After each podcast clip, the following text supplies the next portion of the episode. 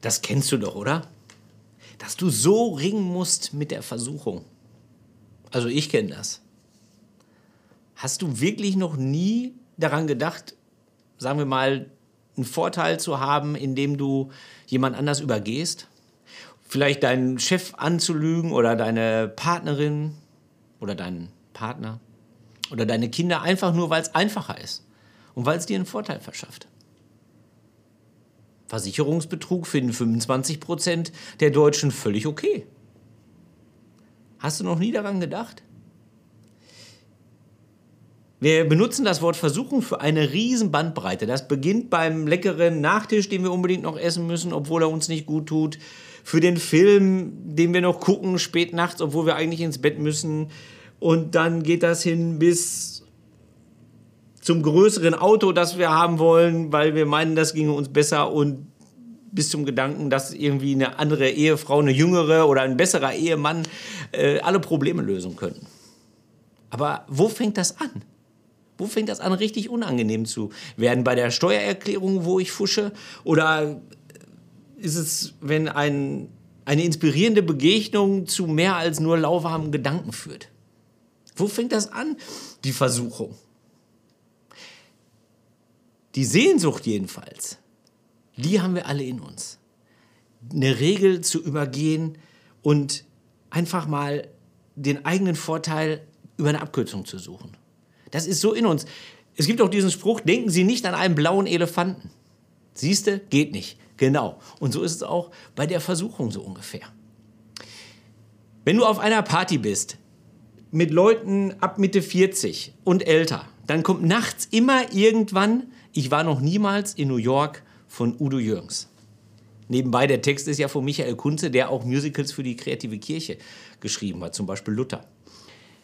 Warum ist das so? Weil jeder das Gefühl kennt. Jetzt einfach mal die ganze Verantwortung, den Rucksack abwerfen. Jetzt bin ich dran. Jetzt geht es nur um mich. Jetzt bin ich dran. Und jeder Christ, jeder Christ, jede Christin kennt den Gedanken. Was ist, wenn es Gott nicht gäbe? Es wäre doch auch vieles einfacher.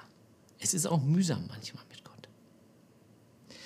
Ich will keine Moralkeule schwingen, ich will mit dir darüber nachdenken, dass wir manchmal so kurz davor stehen, eine Grenze zu überschreiten und wir laufen Gefahr, dass es uns dabei nicht gut geht, dass wir uns selbst nicht gut tun, dass wir anderen nicht gut tun und dass wir Gott dabei verlassen, vergessen.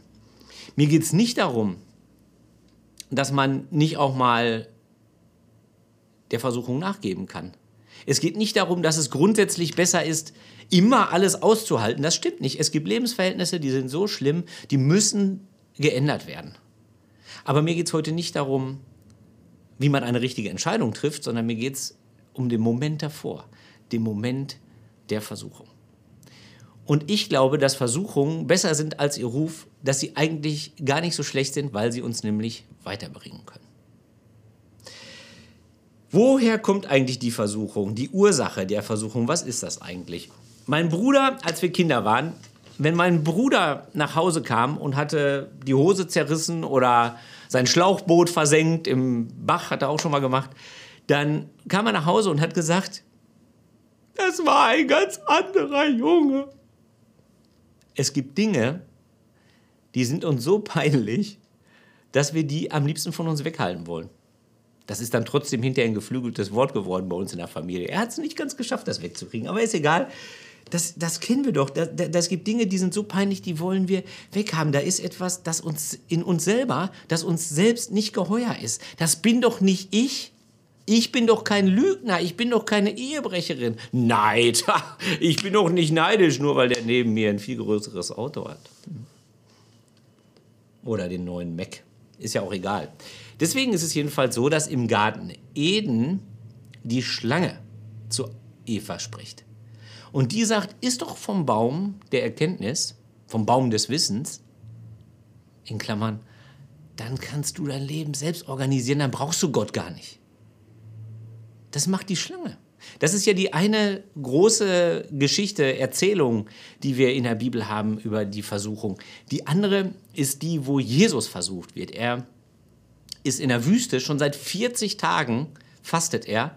Nichts essen, nichts trinken, 40 Tage lang. Und dann ist es der Teufel, nicht Jesus selbst, der die Frage stellt, wieso macht dir Gott eigentlich kein Brot aus diesen Steinen hier? Da kommt die Frage von außen. Und ich finde dieses Konzept Teufel auch wirklich praktisch, weil es immer dafür sorgt, dass das Böse irgendwie weggeht von uns und das ist peinlich und doof und soll weg. Es ist nur so, dass sowohl Teufel als auch Schlange eigentlich gar nichts selber neu dazu tun, sondern sie stellen nur eine Frage und weisen auf was hin, was vorher schon da war. Jede Regel bedeutet immer, dass, es, dass darin die Möglichkeit angelegt ist, sie zu übergehen. Deswegen schreiben wir in menschliche Gesetze immer die Strafe mit rein, die es gibt, wenn wir sie übertreten. Ich glaube, in Wahrheit ist es so, dass die Ursache für die Versuchung in uns selber liegt.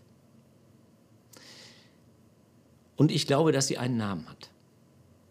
Denn welche, welches Gefühl ist so stark, dass es machen kann, dass wir bereit sind, solche Risiken einzugehen? Versuchung kann ja bedeuten, am Ende krempelt sich dein ganzes Leben um. Ich kenne jemanden, der hat jahrelang, sein, eigentlich sein, seit seiner Kindheit in einem Verein mitgearbeitet und die Eltern waren ganz wichtige Leute in diesem Verein. Und was macht der Mann? Er greift in die Kasse, in die Vereinskasse. Welche Kraft ist so stark, dass wir so etwas riskieren? Angst. Angst ist so stark. Die Angst, dass wir denken, da muss doch noch mehr sein im Leben. Das ist so kurz, wir müssen doch jede Option mitgenommen haben.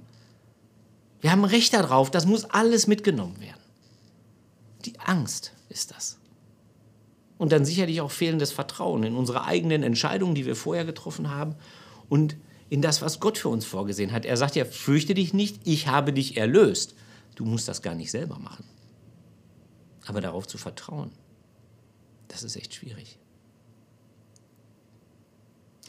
Im Vater unser beten wir ja und führe uns nicht in Versuchung. Papst Franziskus hat vorgeschlagen, wir müssten das Vater unser eigentlich verändern. Wir müssten eigentlich beten und lass uns nicht in Versuchung geraten. Und vielen, denen ich davon erzählt habe, hier zur Vorbereitung auf den Gottesdienst, die haben gesagt, das ist eine super Idee, das stimmt. Gott führt uns doch nicht in Versuchung. Und die französischen katholischen Bischöfe haben das sogar schon eingeführt für die Messe. Da muss das dann anders gesprochen werden. Ich habe ja großen Respekt vor dem Papst, aber ich gebe offen zu, dafür bin ich zu evangelisch. Das kann ich nicht. Durch die Geschichte hindurch hat es immer wieder Versuche gegeben, die Bibel der Mode anzupassen und das ist selten gut gegangen bis in die jüngste Vergangenheit. Ich würde das nicht empfehlen. Was anderes ist es, wenn man was Neues über die Handschriften herausfindet. Das ist klar. Aber ich würde das nicht empfehlen, sondern ich glaube, es ist besser, sich das genau anzugucken und das auszuhalten, dass das eigene Gottesbild auch mal in Frage gestellt wird. Rein biblisch betrachtet gibt es ja beides.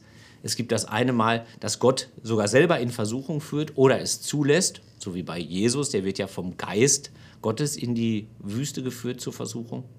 Und es gibt das auch, zum Beispiel im Jakobusbrief, dass gesagt wird, wie kannst du dir nur vorstellen, dass Gott in Versuchung führt? So ein Quatsch. Also es gibt beides. Ich bin dafür, Gott da nicht rauszuhalten. Ich glaube, dass wir Gott da raushalten wollen, weil uns selber diese Situation natürlich total unangenehm ist. Ich glaube, dass es besser ist, Gott da nicht rauszuhalten, sondern drin zu lassen und lieber zu fragen, wieso passiert das eigentlich? Wieso werden wir eigentlich in Versuchung geführt? Ich möchte noch mal kurz zurückkommen zu dem Experiment, was wir gerade am Anfang gesehen haben in dem Video das Video zeigt ja nicht das Experiment, sondern das ist viel später gemacht worden. Das Experiment ist im Ursprung gemacht worden von Walter Mischel in den, ich glaube, 1960er Jahren. Und er hat dabei herausgefunden, ach so, das muss man noch sagen, er hat äh, gemeinerweise nicht Marshmallows genommen, sondern er hat die Süßigkeiten genommen, jeweils die wirklich die Kinder am liebsten gemocht haben. Also bei mir wäre das sowas. Und da wundert es einen natürlich nicht, dass am Ende nur 30 Prozent ungefähr das wirklich geschafft haben, auszuhalten. Eine Viertelstunde ist das im Original. Eine Viertelstunde auszuhalten. Und die Dötzchen sind ja vier, fünf Jahre alt, also unglaublich. Und er hat die viele Jahre lang hinterher begleitet. und hat festgestellt, dass diejenigen, die als Kinder schon geduldig sein konnten, hinterher auch zufriedener im Leben waren und auch beruflich erfolgreicher. Und wenn man jetzt das mal so ein bisschen auf YouTube sich anguckt, was so Redner daraus machen, da wird häufig gesagt, da sieht man es, es gibt Gewinnertypen, es gibt Verlierertypen. Und da hat er in einem Interview, der Walter Mischel hat in einem Interview gesagt, genau das habe ich nicht rausgefunden, sondern ich habe herausgefunden, dass man das lernen kann. Selbstbeherrschung lässt sich lernen. Das ist nicht angeboren, das lässt sich lernen. Jetzt ist es so, der Forscher, der will natürlich etwas wissen über den Menschen. Bei Gott ist es nicht so, dass er etwas wissen will über den Menschen. Er weiß alles über den Menschen. Er will auch nicht wissen, wo wir stehen oder so, sondern er will es zeigen. Er will es zeigen. Deswegen ist eine Versuchung vor allen Dingen eins, eine Standortbestimmung. Die Versuchung zeigt an, wo wir stehen, wo unser Herz steht und wonach wir uns sehen. Nach Genuss, nach Freiheit, nach Selbstbestimmung, nach mehr Kohle, von mir aus auch das. Und das ist erstmal nichts Schlimmes. Aber die Versuchung stellt auch die Frage, wie viel davon brauchst du wirklich? Die Dosis macht das Gift. Ich gebe ja auch nicht meinen Kindern den ganzen Tag Süßigkeiten zu essen, nur weil sie Sehnsucht danach haben. Das heißt, die Versuchung ist eine Standortbestimmung und sie fühlt sich schrecklich an, aber sie ist gar nicht schrecklich gemeint, weil es keine Prüfung ist. Wir benutzen das Wort dafür. Wir sagen Prüfung, aber es ist nicht gemeint im Sinne einer Prüfung, wo man durchfallen kann, sondern eine Prüfung, die anzeigt, wo man steht, eine Standortbestimmung. Und das heißt, wir müssen uns von Zeit zu Zeit die Frage gefallen lassen, wo stehst du? Wo stehe ich? Was brauche ich? Und komme ich damit zurecht, wenn es nicht so ist? Das ist die Frage, die die Versuchung stellt. Und wenn das so ist, dann müssen wir uns auch die Frage stellen, was ist eigentlich, wenn es schief geht? Wenn ich an meinen eigenen Ansprüchen scheitere oder an den von anderen Menschen oder an den Ansprüchen, die Gott an mich hat, was ist dann? Es gibt noch eine dritte Geschichte zur Versuchung in der Bibel. Es gibt wahrscheinlich noch mehr, es gibt noch mehr. Äh, aber eine dritte, die ich erzählen möchte, ganz kurz. Und zwar ist die, handelt die von einer Frau, die der Versuchung erlegen ist, die es nicht geschafft hat. Die ist beim Ehebruch erwischt worden. Und ähm, sie wird zu Jesus gebracht von den Pharisäern. Und die sagen, tja, Jesus, das Gesetz sagt, die muss gesteinigt werden. Was machen wir denn nun? Also ist es auch eine Falle für Jesus. Und das steht da so nicht drin, aber ich stelle mir vor, wie die schon die Steine in der Hand haben und sich echt denken, so jetzt geht's los, jetzt zeigen wir dir mal richtig, dass sie richtig versagt hat. Steinigung kann wirklich bis zum Tode gehen. Und Jesus dreht sich weg und er fängt an zu malen und denkt nach. Wir wissen nicht, was er gemalt hat. Und er malt in den Sand und sagt, Wer ohne Sünde ist, der soll den ersten Stein werfen. Und dann malt er weiter. Und dann gehen die nach Hause. Einer nach dem anderen. Die Steine fallen auf den Boden, einer nach dem anderen. Die Ältesten gehen zuerst, heißt es da. Ja, die haben am meisten erlebt. Ja? Die haben keinen Grund, hochnäsig zu sein. Und dann dreht er sich um und sagt, wo sind die jetzt? Ist noch einer da, um dich anzuklagen? Und die Frau sagt, nee, es ist keiner mehr da, es sind alle weg. Und Jesus sagt, wenn dich keiner anklagt, klage ich dich auch nicht an. Aber tu das nicht nochmal. Wenn du dich jemals gefragt hast, weshalb eigentlich Jesus am Kreuz sterben muss, dann ist das eine von mehreren Antworten, weil diesen Satz den kann nur einer sagen, der das selber erlebt hat. Wer ohne Schuld ist, der werfe den ersten Stein. Das kann nur derjenige sagen, der die Strafe schon zu spüren bekommen hat. Der weiß, wie sehr das wehtut. Und dann sind alle weg und der Einzige, der schuldlos ist, der, Recht, der ein Recht darauf hätte, den Stein zu werfen, der tut es nicht, weil er selber weiß, wie sich Strafe anfühlt.